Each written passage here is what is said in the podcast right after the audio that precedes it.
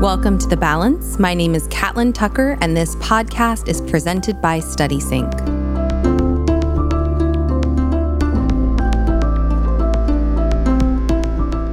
Today, my guest is best-selling author AJ Juliani, whose newest book, Adaptable, and just reached the bestseller list on both the Wall Street Journal and USA Today. He serves as faculty for the University of Pennsylvania Graduate School of Education. He's a former director of learning and innovation for Centennial School District. He's been a curriculum coordinator, a tech director, an English teacher. He's a football coach and a K-12 instructional coach. So he's had just about every job you can have in education, and I am thrilled to have him on the program program today. So, I love to have guests start by just giving us a little window into your journey in education. So, where you started and how you ended up where you are today. Yeah, well, thanks again for having me on, uh, Catlin. I appreciate it. Um, love the podcast, love to be a part of it.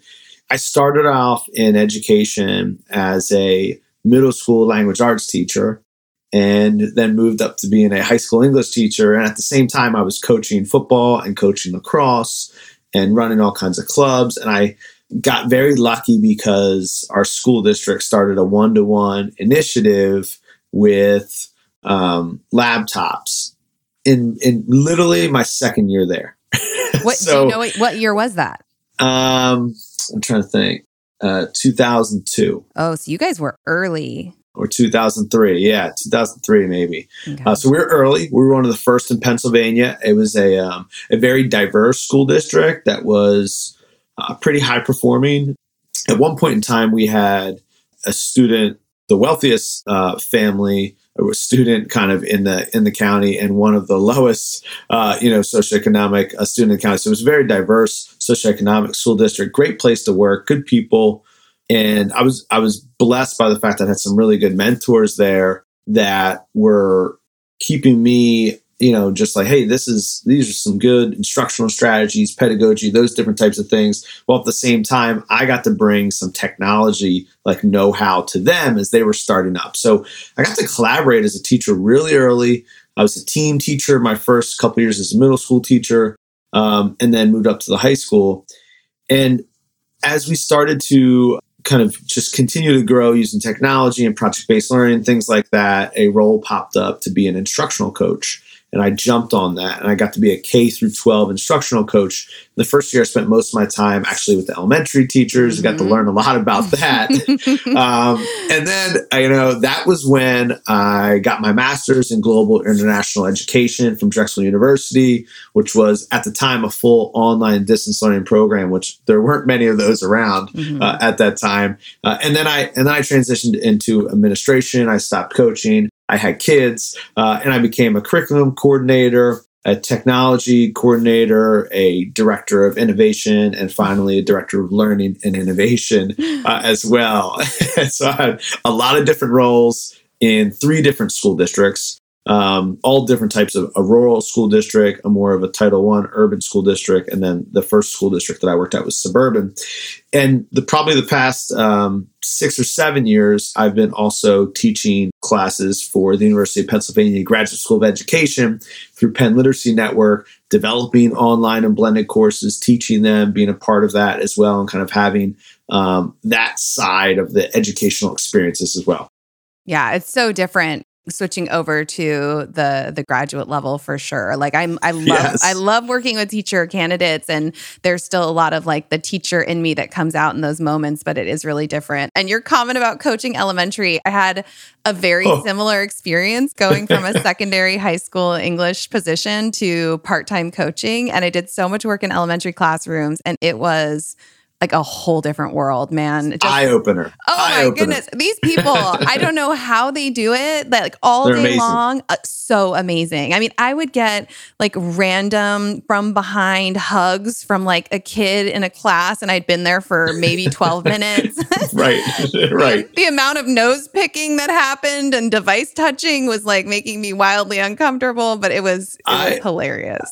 I was blown away. The first class I went into, this first grade teacher was basically teaching kids how to read. Mm-hmm. And I, I just couldn't believe it. You know, I, I, I couldn't believe the attention to detail, yeah. um, just the, the strategies she was using. She was a fantastic and amazing teacher. And I learned a lot. Mm-hmm. I, I, learned so much those years as an instructional coach, specifically K through five, because I had never been a K through five teacher. Right and um, just so many different things that it opened my my eyes to the possibility of how to use like some of the strategies they were using would be great at a middle school and high school level classroom, right? And Absolutely. some of the strategies we were using could also be used there, especially when we were kind of integrating technology. So it was probably for me, I think, a jump in just understanding what education looked like in that bigger picture that I, I got in those years as instructional coach. It was it was so much fun and so much learning. Yeah. And you just see when they're so young the energy and the creativity and the excitement and the curiosity. It was going into those classrooms was just a reminder of like, Right. They're not all like they seem at the high school level. At some point, they were all right. these really excited, curious beings um, who just wanted to move and explore. And I had many moments as a coach where I was like, how does this change so dramatically? Like, how do we keep some of this and retain it? And and I also saw things happen in elementary classrooms that then I would go work with high school teachers who were like, oh no, high school kids can't do that. And I was like, mm, I beg to differ. Yeah. I've seen first graders yeah, do they it. Can. they can. They can. So I'm with you. You've had all of these different positions, basically all the jobs in education. It feels like you've had. do you have a position that was like your favorite? You know, um, I loved being a high school English teacher. Mm. I really did. I loved the the job of helping kids learn to use language effectively. Mm-hmm. And I think it's probably one of the most important skills that you can have as a person, especially leaving or being in, in high school and kind of going into the real world. I love that people were trying to find themselves, their mm-hmm. unique identity, and that they could connect with literature, fiction, and nonfiction to see those mirrors of themselves, windows of different, you know, people and societies, and those mm-hmm. sliding glass doors, mm-hmm. as as uh, Dr. Rudine Sims Bishop calls it. And I also just loved coaching at the middle school and high school level, and so I have to say that role was my favorite, mostly because I could coach. Right. Um, and and now I, I coach my kids and sports and everything, but that was it was so much fun being able to connect with students on the field, in sports, back in the classroom. We ran, we started this club when I was a high school teacher called the Fans Club, mm-hmm. which was a, an acronym for following activities and sports. and the whole goal of it was to build school spirit and school culture of kids going out and seeing other kids do what they love Aww. to do. So we would show up to a tennis match with 200 people, oh all gosh. dressed and, and clapping appropriately, right? We would we would show up to the band concert or a water polo match and the kids would be rolling 100 to 200 deep. Wow. So it wasn't just football games or basketball games that got all these people. It was it was all over the place. And I, I've never seen high school students just so excited to be part of something uh, so I loved my years as as a high school teacher. It was so much fun. That is such a cool idea for a club. Talk about building community. And like you said, some of those sporting and music and events don't get the same kind of attention as say your yeah. your big sports like football. And so how neat to like rally kids around each other. It was so much fun. By the time I had left and I went into administration, I left that school district. We had about 525 students out wow. of a, a, student body population of about 1800 that were part of that club. That's and um, they were on the news. It grew to other places around our county, our state, the country. And the, the kids really did it all, right? We were just kind of, you know, they wanted to do it. And uh, my good friend and I, Steve Mogg, just kind of said, sure, we'll, we'll be your sponsors, you know, and, and we were just along for the ride. It was, it was great to see.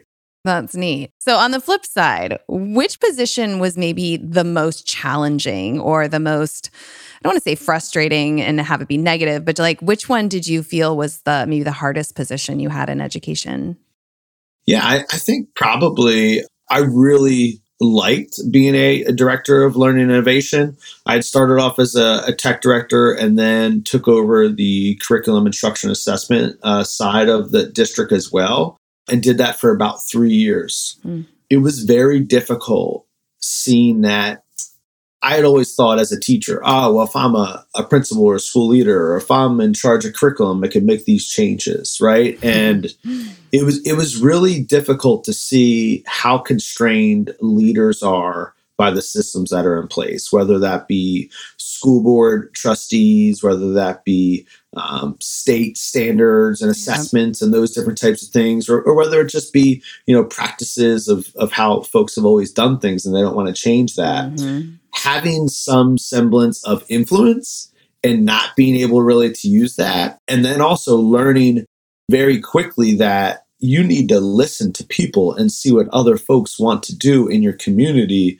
of learners, not just come up with your ideas. Mm-hmm. I think that was humbling. I learned a whole lot in that role, but it was also just, it was difficult. It was challenging. The whole political scene uh, in education. And then also, I think probably the one that we don't talk about enough as school leaders is that everything in school district, at least public school districts right now, has to be run by a solicitor. Mm. And so being at this high central office administrative role and seeing the litigious nature mm-hmm. of schools and just how everything is so litigious, that was something that was just mind opening of of the challenges that present itself to school leaders all around the country and around the world, I'm sure.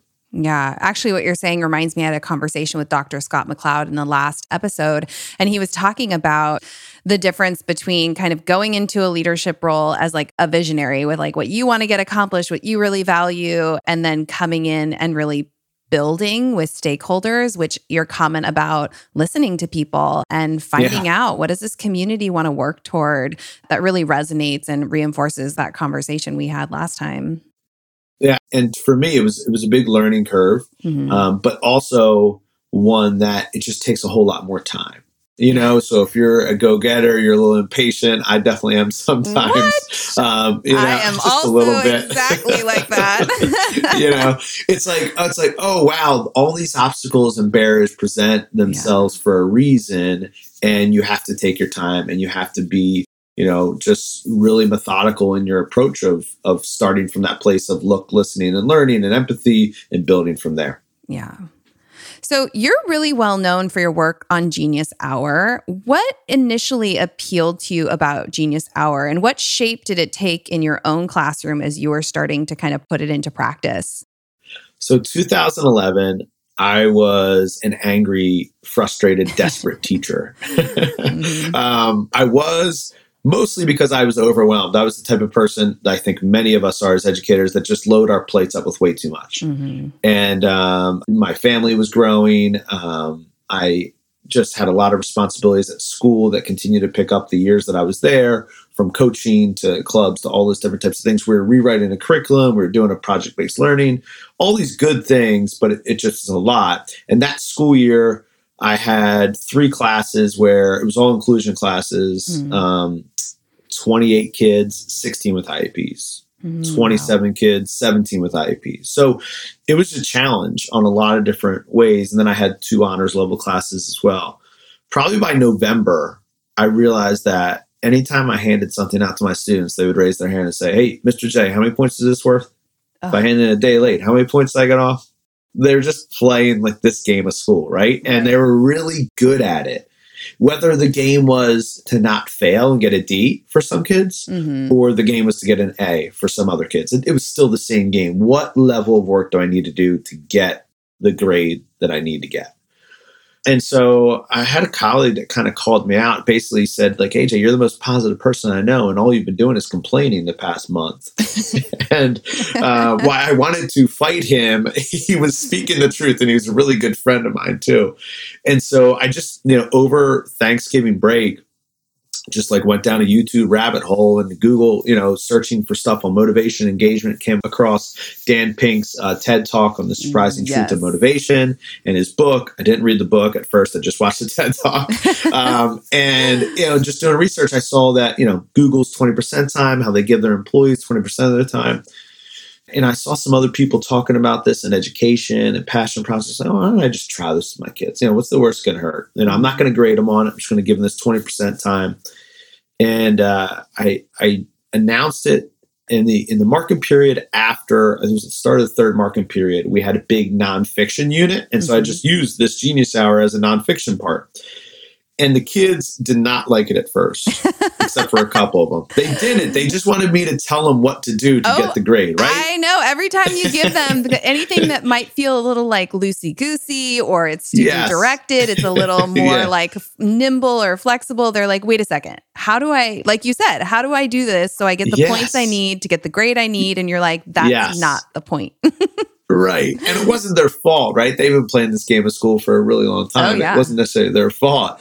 Um, but it took me a while. It's, I had trust with them build up. So, so they finally kind of got it. And once they actually started to dive into things that they're interested about, it was amazing. Mm. Kids were, were emailing me on the weekend talking about stuff. Parents were sending in things. I mean, there was just this community of excitement and as a, as a teacher, right, it can be the most challenging job in the world being mm-hmm. a teacher. But when your kids are engaged and excited about learning, it's the best job. I, oh, you know, totally. and anybody as a teacher will tell you, like, when my kids are excited and engaged, it's an awesome job. Mm-hmm. And so they were. And for me, like, I'm an oversharer. So I started writing about it. and other people, right? Yeah, I am. I'm an oversharer online. Like I was, I started writing about it, blogging about it. And I found a couple folks who were in Canada who were doing something very similar to what I was doing. And they were calling it Genius Hour. And on the blog, I invited four of them. It was Joy Kirr, Hugh McDonald, mm-hmm. um, Denise Krebs, and Gallit Zvi And I asked them, said, Hey, would you write? Because they were middle school teachers and I was a high school teacher. I said, Hey, could you write a middle school perspective? I think one of them taught fifth grade of what this looks like. And they wrote this blog post called the Genius Hour Manifesto. I had written probably 10 blog posts about 20% time. They wrote one about Genius Hour and it took off, right? And so it just started this movement around this idea that was not new. It was just inquiry with a new name. Right.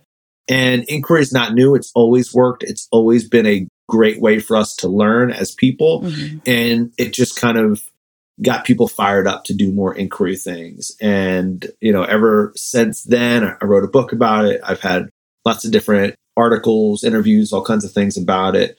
But there's nothing fancy. Mm-hmm. It's just giving kids time to learn something they're interested in under whatever constraints you have in your grade level or subject area, that type of thing. So that's how it, it all started. And uh, as most good things, it started from a place of frustration and a problem to solve. No, absolutely. I, I was going to say, I hit that point of frustration around 2007. and that's when my entire teaching career started to change for the better, for sure. Right.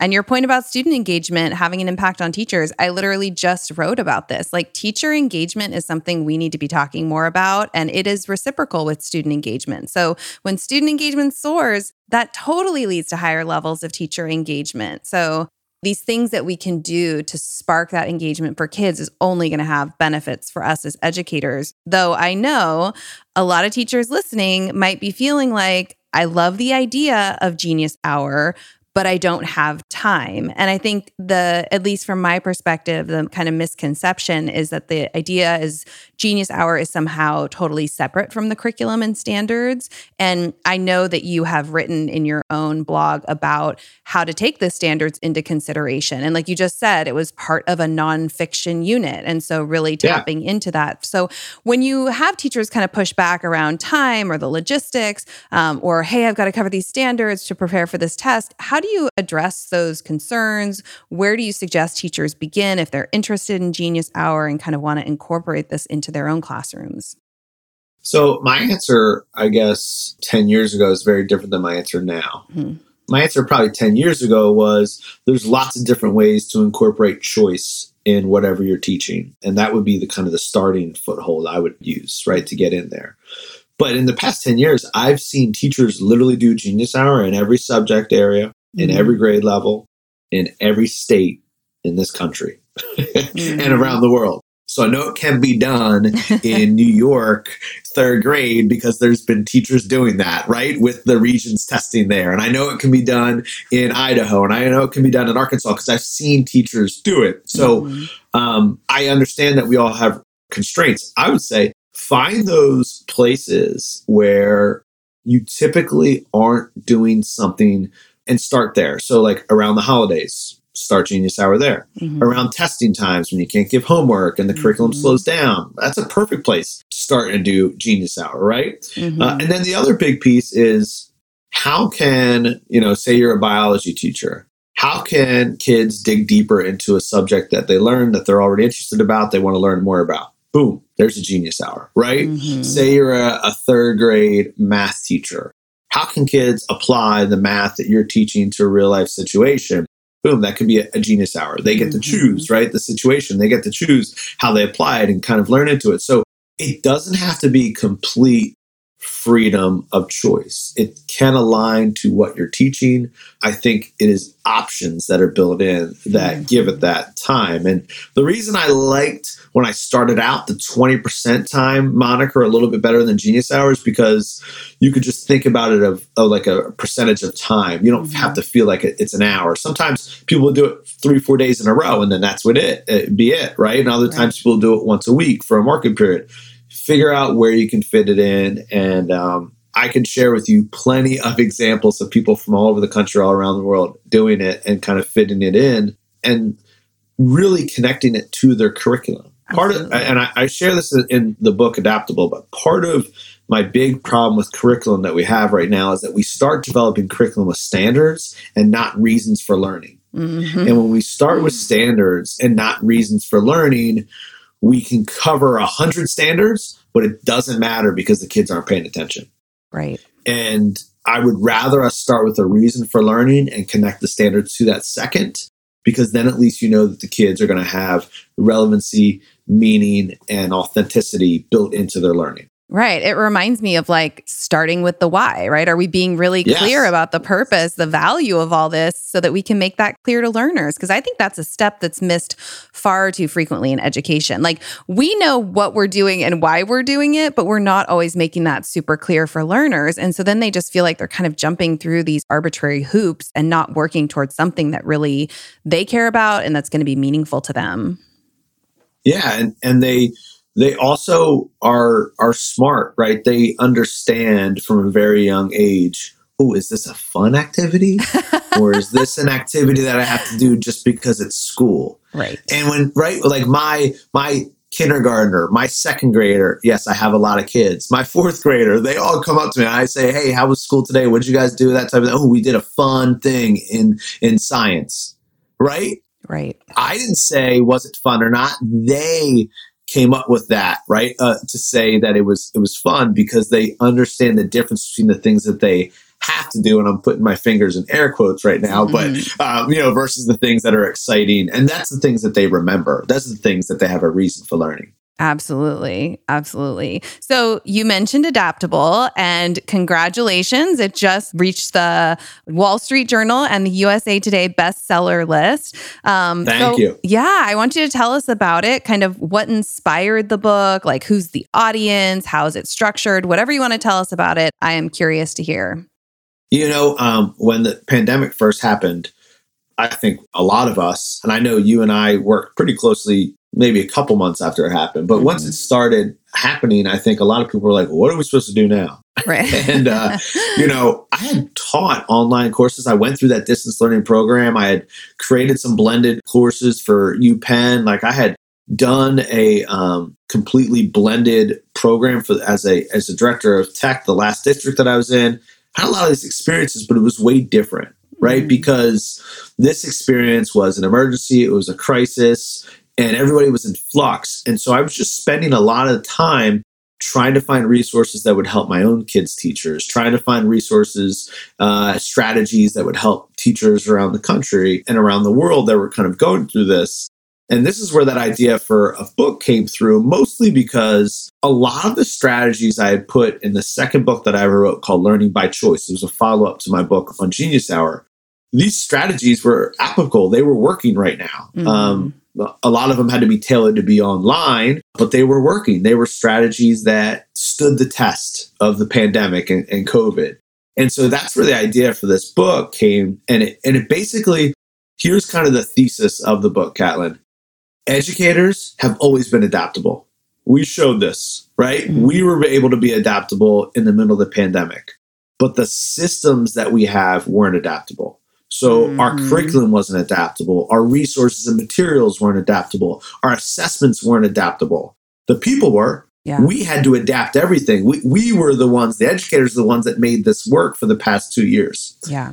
But the systems weren't. And so I was like, how can we write a book that really focuses on making those systems adaptable so that the people, there's not as much of a strain on the people in the system uh, because the system allows for that flexibility and adaptability. And so that's really the kind of the center kind of argument and thesis of the book. Hmm.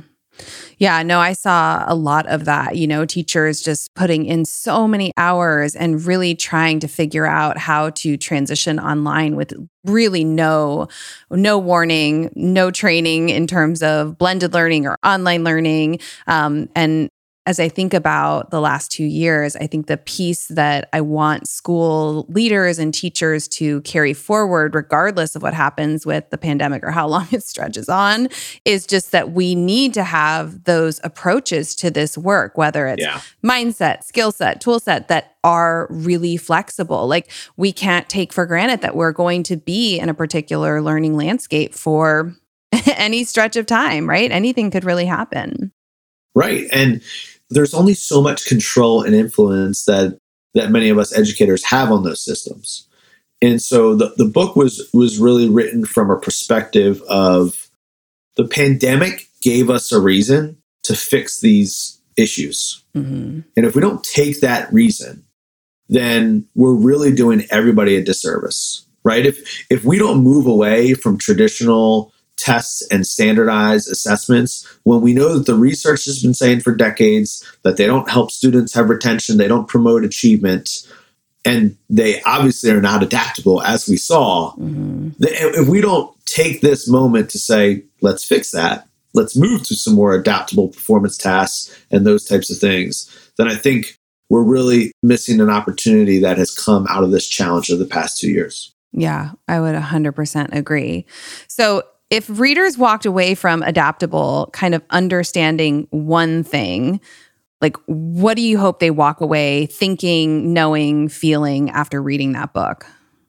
I think the the big thing that I would want them to walk away with is this understanding that when we make learning simple and we focus on those very human attributes of it being a social experience, a human experience, mm-hmm. a language based, a meaningful experience, then it doesn't matter if it's online, blended, or in person, mm-hmm. right? Yeah. Uh, and when we can create a curriculum that takes that into consideration, that the resources have to be authentic and meaningful so that the performance tasks can, so that the right um, mm-hmm. curriculum can, if we can start from that place, then it'll make everything much better. I think a lot of what we saw pre pandemic is that things were created to save time and be more efficient.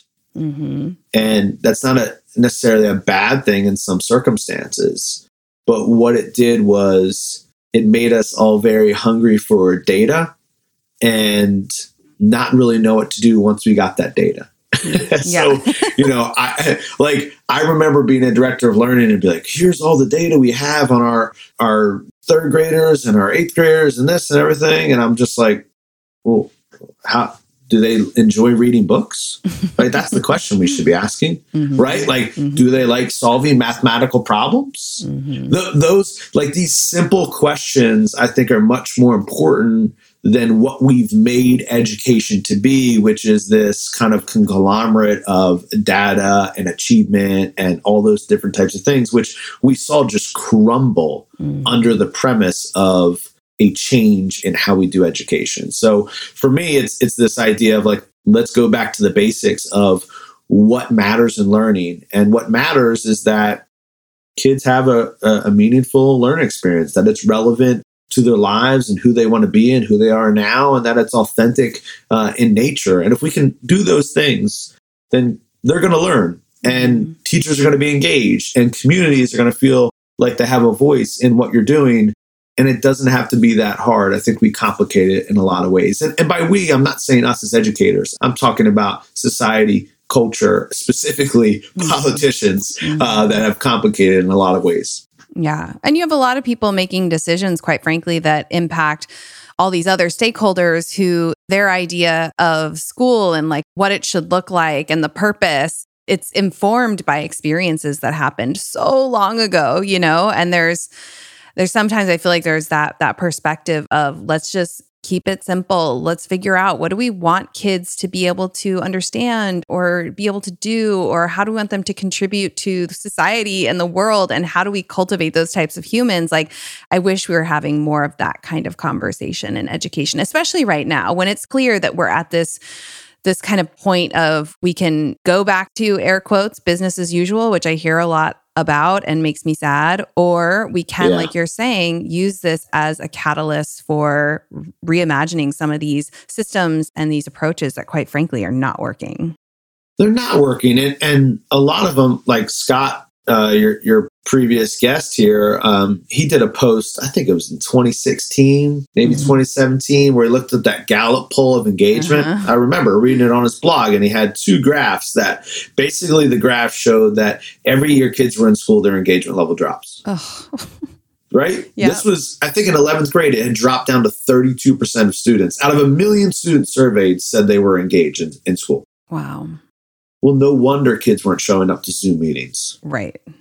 Because they already weren't engaged, but they had to come and sit in a chair to be a, part of their school setting, mm-hmm. right? It was compliance. Mm-hmm. As soon as they just had to pop on a video screen, they either weren't going to or they weren't going to show their face, they're going to mute and that type of thing because they already were there pre-pandemic it just was coming out in a way that we all could see it visually because they weren't sitting in front of us mm-hmm. not engaged. They were showing their disengagement in very specific ways. No absolutely so, to be clear, everybody listening, AJ has five children. And so I, I just want to lay that out there before I ask this next question, because I'm not sure of the age distribution, but like, are you starting to see in your own kids that trend of becoming less engaged and less excited about school as they age up? Or are they still too young for you to be seeing that? So, uh, my daughter, my oldest is 12. She's in seventh grade. Okay. So she's uh, middle school. And then I have a fourth grader, a second grader, a kindergartner, and a one year old. Amazing. I don't know how you guys are doing this. uh, so it's pretty crazy. Mm-hmm. Uh, but the interesting thing that I've seen is my kids go to a small school. Mm-hmm. Um, actually, if you've ever seen uh, JTP or the Goldbergs, the show, oh yeah, that's where we live. We live in Jenkintown. Oh my goodness! So we're that show is set. That community is where we live. It is a mile square community. They get to walk to school, and right next to us on either side are huge school districts. And we're about 15 minutes away from Philadelphia. So it's a very unique place, right? Mm. I always say that because I do believe that my kids' schooling experience is a little bit different than a lot of uh, students. Mm-hmm. Um, so I feel like they're very known in their school from their teachers. Their teachers do a great job of building relationships. Um, and even though some things are are fairly traditional, I think that those relationships have helped them enjoy school. Yeah. Do they enjoy all their activities that they do? No. Um, do they enjoy, you know, all of the tests that they have to take? Probably not. Um, but I think most of them enjoy school. Hmm. And I, will tell you why I'm saying that, Catlin, is because even under the constraints that I think many of us have as educators mm-hmm. when kids can find meaning in coming into our class because of us mm-hmm. as teachers, we can kind of overcome a lot of those things. Yeah. Um, so I, I have seen my daughter, who's in seventh grade, really care about the game of school a little bit more the past couple years, mm-hmm. right? You know, she's she she's sees some of her friends, older siblings going to college and just different things like that, right? It's, she's always been a good student. She's always cared about school. My son, who's in fourth grade, he's more of like, like I'll I'll do anything, right? He'll he'll do anything, but he's not aware yet that necessarily the grades and the scores are comparing him to his peers. I think yeah. once he gets to that place, then it might be a little bit overwhelming, right? And I think for a lot of kids, that's where it gets overwhelming when they start seeing that the marks that they're getting, the grades that they're getting, mm-hmm. aren't always necessarily for them to get better and feedback for them, it's mm-hmm. to compare and contrast them against other students. That to me is always real hard part about school when when kids have that epiphany and they're like, "Oh wow, I'm being compared to my friends here based yeah. on the grades that I get." That's that's a tough pill to swallow for a, a lot of kids. Yeah. I know it's been fascinating watching my own children because my daughter is now a freshman in high school. My son is in seventh grade, like your daughter.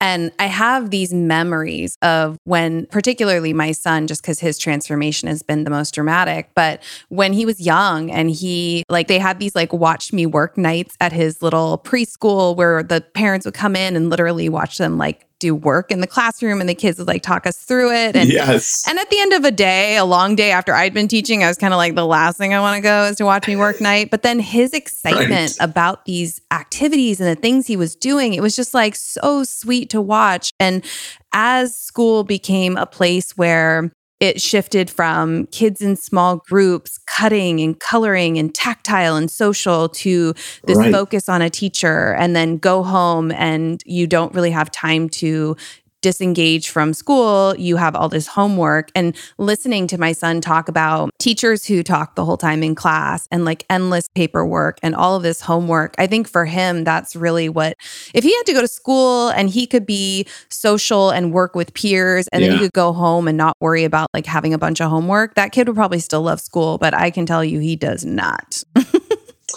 you know, I, I think the, one of the biggest problems is homework. Mm-hmm. So I mean, the research is pretty clear that there's not really a benefit to homework, mm-hmm. um, specifically K through eight. But it, it's it's to me, it's like it makes more work for the teacher, yep, more work for the parents, and more work for the kids. And there's no proven benefit. But why would anybody do that? Mm-hmm. And you know, the only answer I can get is that I think some people think how much homework you give or how rigorous the school is is based on the homework, right? You know, like mm-hmm. um, my daughter has friends that go to private school; they give more homework than the public school. You know, wow. I I wonder why. Mm-hmm. the, you know, a lot of times it's because that's seen as like the way to bump up rigor and how challenging the school is. So, I, I think even for my younger kids, when they have homework, we now do homework in the morning as fast as we can because I, right, I'm, I'm serious, right? Like they get and they, they, all of my elementary age kids, we do it in the morning and they fly through that thing. Mm-hmm. And I we've told the teachers that and everything. We've had those conversations, but it's it's really hard for them to come home after school after doing that type of thing all day long and then and then switching to homework. And it was hard on our relationship as parents and helping yeah. them that type of thing. So we've switched to the morning routine for them and uh, even though it's a rush, you know, to get stuff done, it's a much better. They're like, this is the start of the day. We're back into the learning mode, that type of thing. And then when school's done, they can just be a kid. Oh, that's nice. And it's that they just need time to be a kid thing that I think we all need to honor a little bit more too, because oh my gosh, the amount of stress so many of these kids are under because of the workload. And and I hear from teachers sometimes who are like, you know, Catlin, there's no way I can get through everything I'm expected to get through if I don't give homework. And I'm like, that's a problem. right. that, that is, is problematic. problem. Yeah. So, from your perspective, so we're talking about homework, we're talking about testing culture. Do you feel like there are any other big culprits when it comes to all of these imbalances that, you know, teachers and people in education experience? Because there is so much that I feel like teachers struggle with, and it's so hard for them to establish that kind of work life balance because of the demands on them. So, what do you see as some of those big culprits that create all of this imbalance that teachers are really wrestling with? I think somebody has to hold um, higher ed, colleges and universities and admissions departments accountable. Mm-hmm.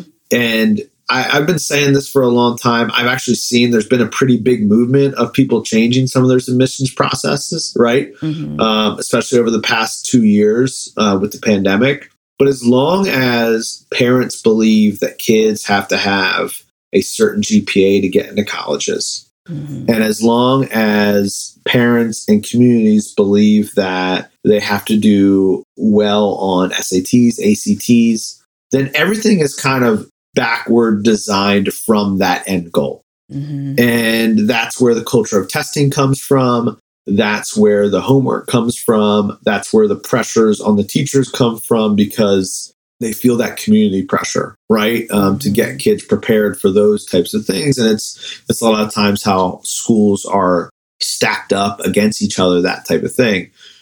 For me, I always think about it like if you're an art student and you're applying to an art school, they care about seeing your art, right? Mm-hmm. You know, if you're a musician and you're applying to a music school, they care about hearing you play music mm-hmm. or hearing you sing, right? Yep. Why don't we care about that in every other angle, right? You know, it's like yep. it, it's it's it it doesn't make sense to me that if we can do it for those arts and and there's other you know areas that we can do it for, then we can do it for everybody. Um, and again, it comes down to that time and efficiency thing. Is it going to take more time? Yes. Is it going to be less efficient? Sure. But it's it's going to have a, a much greater impact on students. So, you know, you have these students that are taking all these AP or IB classes, and it's mm. it's not because they want to take those because they're interested in the subject material most of the time. Sure, mm-hmm. some of the time. But it's because they want to get to a good university. Yeah. And they think that's what the university wants. And in many cases, they're right. Mm-hmm. Um, so I feel like a major culprit is just the end goal of our systems that are put into place right now. And I, have seen there, has been some some shift and some change. Now, is getting rid of the SAT or ACT like going to fix the problem? No, I think it's a, it's a huge systemic problem. But one of the big things I think we need to think about is why is K twelve always being asked to change and mm-hmm. always being asked to modify and innovate and figure out ways to do things better or more efficiently. Why can't we ask our higher ed to do that? And mm-hmm. take some of the burden off for our families and our teachers and that type of thing. And this is a generational shift, right? That's not going to happen in a couple years. But to me, it's a huge ongoing culprit into why schools are created the way that they are. Yeah, it's a great point. I love your comparison to like backward design. Like we're backward designing for that unfortunate kind of expectation that kids are facing or the just the challenge of getting into college right now. But i also I, i'm sure you hear this too. When i come and work with k-12 educators around blended learning i sometimes get pushback especially from high school teachers who very much um, some of them are still kind of seeing their value in a classroom as being really tied up in that subject area expertise. And they'll say why should I not lecture, Catlin? Why should I not follow this particular trajectory in terms of designing this type of lesson? Because this is what they're going to get in college. They're not going to get cooperative group work in college. They're not going to get self paced whatever in college, genius hour in college. So I think that also the way in which so many college classrooms are run is also another one of those kind of factors where, you know, secondary teachers kind of point to that and say, well, I'm actually preparing them for what they're mm-hmm. going to get after this. So why should I change practice? Right, right. and I, as a director of learning innovation, I used to have some college professors come and do PD for my high school teachers, mm-hmm. specifically because they were going to listen to them because it was meaningful to them, it was relevant to them, right? right. Than just you know somebody who who wasn't teaching at the next level. And um, they would have very open, honest conversations about like what it looked like uh, and how it was changing and that type of thing. I actually think the pedagogy and instructional strategies have changed a good bit at a lot of universities. Yeah, uh, there's still going to be those you know 400 person classes where there's mm-hmm. not much you mm-hmm. can do other than lecture, right? Just because of economics of, of scale. But in a lot of those like second, third, fourth year type classes, I've seen people kind of changing things. We need to have people share that out. Mm-hmm. We are all under these assumptions that things are the same as they were 10 years ago. They're not. But until we share and put it out there and have these conversations and make it known, then I, I think people are going to continue to have those assumptions. No, oh, that's great that you were able to make that connection because I do know there are like shifts and upper division is different than lower division, like you're saying, in terms of like the volume of students and what's feasible yeah. in terms of instruction. But um, I, don't, you know, how often do middle school and high school teachers or middle school and elementary articulate and then there's not any of that articulation or conversation necessarily happening between yes. high school and junior college or college in the area which I think that could be a really fascinating on both ends to be sharing strategies and ideas and approaches that are working and maybe a little outside of the traditional box. Yeah, and, it, and it's going to be beneficial for all parties involved, right? To to be able to ask questions and talk through things. And again, it's it just comes back to that it's meaningful, it's relevant, it's it's the same thing that works with our kids, works with our teachers. Yeah, definitely. So I always end the podcast by asking my guests to share something they found helpful. Uh, it could be professional, personal, that's allowed them to maybe create or strive for more balance in their lives. Um, given as busy as you are, writing books, leading trainings, delivering keynotes, being a dad to five kids, and like being a coach to multiple sports, how are you doing this? so, um, I had a had a mentor of mine years ago basically give me some advice that really stuck with me. He said that throughout life there's going to be seasons of life and you're going to be working harder in some, working less in others, that type of thing. But he mm-hmm. said the main way to get through those seasons is to come up with quests yourself. Instead of thinking of all the things that you have to do, um, you know, come up with journeys that you can take. Mm. And I've taken this like I think a lot of people talk about habits and we talk about goals. And to me, like having the same habit every day for the rest of my life sounds awful, right? like that's just that's just to me, it just sounds awful. Like I, I, don't for some people it doesn't sound awful. For me though, it's like if I have like a quest would be getting my my master's degree in global international education. Mm-hmm. That was a quest. And so was my balance going to look different during that quest? Of course, right? Mm-hmm. Because I was trying to achieve that and do that. Having having kids uh, in school, like trying to get them all through elementary school, trying to get them, those are those are ideas. Trying to get through the pandemic, like having this idea that you're on a journey that will end, and then you get to pick some different journeys along the way, has been really helpful for me because my balance has always been seasonal. it's mm. always been uh, whatever life has given me. I've I've tried to make the best of the time that I have, and when I think about it in terms of trying to achieve or accomplish something or go through a journey that's going to have an end goal, I, I just have a much better place of, of what that looks like. I have more anxiety if I'm worried about what I should be doing to make my life balanced than mm-hmm. if I'm just going after what I need to do uh, during that that season of life. So that to me has been something I've always thought about, and uh, it's been like it's like made certain parts of life that I think have been stressful at least exciting mm-hmm. and meaningful. Uh, to try to get through those and do them with my family, you know, my wife, my colleagues, uh, my kids, uh, everybody as well. That's that's kind of been something that I've taken to heart since I heard that. I love that because you're so right. Like there's just these these seasons, these moments or time periods where it's going to be really a lot more intense than at other times. And if you can frame it in such a positive way that also acknowledges that this isn't forever, this is this moment or for the near future, but I eventually am going to get to be on a different journey and I might have a, a different level of work or responsibility. It just kind of keeps things in perspective. Yeah. And, and also, a lot of people are are quitting their jobs now because they have options, mm-hmm. right? You know, a lot of people aren't going to college right after uh, high school because they have options. Mm-hmm. So I think in life we have so many options right now of what we can do, and sometimes that's overwhelming. And so to take one of those options and say, I want to go after this and achieve this, but it's not going to be for my rest of my life, I think that's okay, right? That's fine. That's that's fun. That's a quest mm-hmm. where we feel like we have to choose a career and we're going to be in that career for 30 years.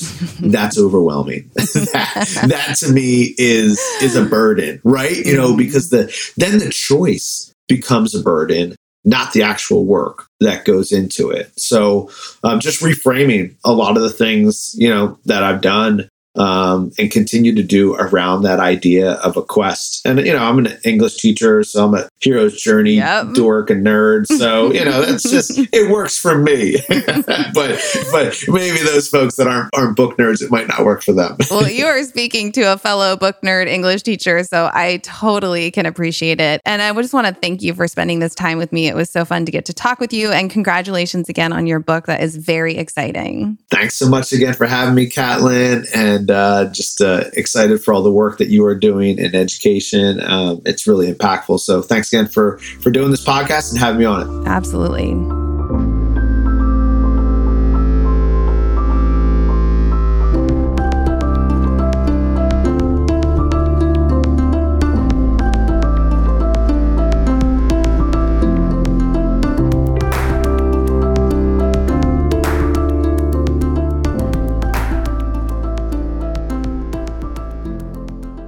Some definite highlights in this conversation. But I think one of the things I want to repeat and stress is that in the last two years, as crazy as being in education really has been, teachers have been adaptable. Teachers have been creative. Teachers have really figured out ways to navigate this constantly changing kind of teaching and learning landscape. And I think it's not teachers who have struggled necessarily to adapt for the most part. It's been the systems, it's been our approach to teaching, it's been some of the external kind of pressures that are on educators that struggled to adapt. And so I think that's an important thing to note because I think a lot of teachers haven't gotten credit for how incredibly adaptable they've been in a really tough situation. The part of this conversation where AJ and I are talking about engagement is so concerning to me on a lot of levels. The idea that kids come to school and every single year there's this potential for them to be less engaged in the learning and less engaged in the experience. As I've shared multiple times, I've been a witness to that as a parent, and it's heartbreaking because when you do go into elementary classrooms, you see the excitement and you see kids who are really curious and eager to learn and want to retain that. And whether it's playing around with ideas like Genius Hour to really turn the learning over to kids or finding ways to allow them to pursue aspects of the curriculum or the things that we're covering and talking about through a lens of interest so it feels relevant and exciting like i think we need to really put some emphasis on that because the more engaged students are the more engaged teachers will be. The two are reciprocal. And right now i really worry about the kind of devastating impact of the pandemic and all the pressure that's been put on educators and what that's doing to their engagement. So i want them to have permission and to be encouraged to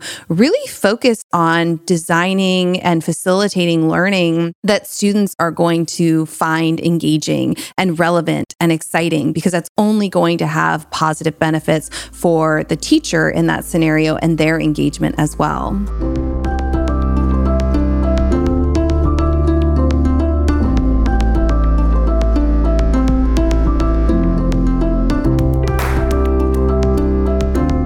Thank you to StudySync for producing and sponsoring this podcast. StudySync is committed to helping teachers find balance in their lives by providing them with a robust multimedia ELA platform that simplifies lesson planning, automatically differentiates tasks for learners at different skill levels and with different language proficiencies, and blends online and offline engagement to help students develop as thinkers, readers, writers, and speakers. StudySync's most recently released product, SyncBlast, expands the company's focus to include engaging, supplemental digital inquiry solutions for both social studies and science classrooms. Visit studysync.com for more information or follow the link in the show notes.